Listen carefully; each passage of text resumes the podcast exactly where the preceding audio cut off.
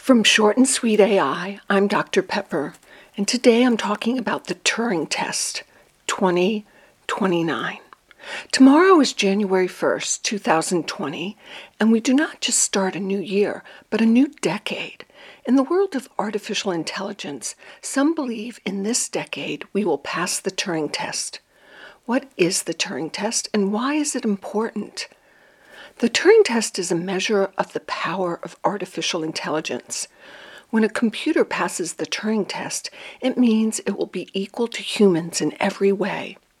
The test was developed by the pioneering computer scientist Alan Turing in 1950 to determine whether a machine has human like intelligence.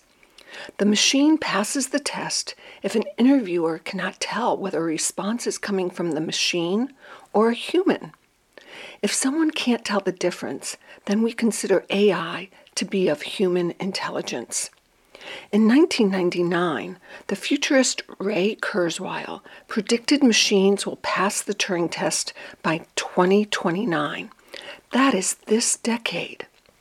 So, how does the Turing test work? In his paper entitled Computing Machinery and Intelligence, Turing outlined a method for answering the question Can machines think? He proposed a hypothetical game with three players. One player is an interviewer separated from the other two players, one of which is a computer and the other a human. So you have a human interviewer asking questions of a computer and another human.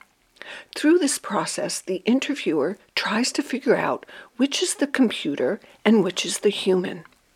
Ultimately, if it can't be determined which one is a computer, then maybe they're dealing with a thinking machine that has passed the Turing test.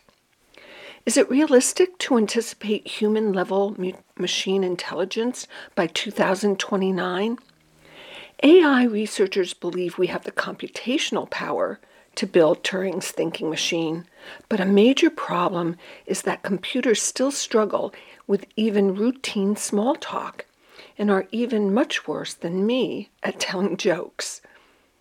Language is widely seen as humankind's most distinguishing trait, and for a machine to have a conversation with a person takes more than increasing memory and processing power. It requires understanding the meaning of language and all the implications in speech.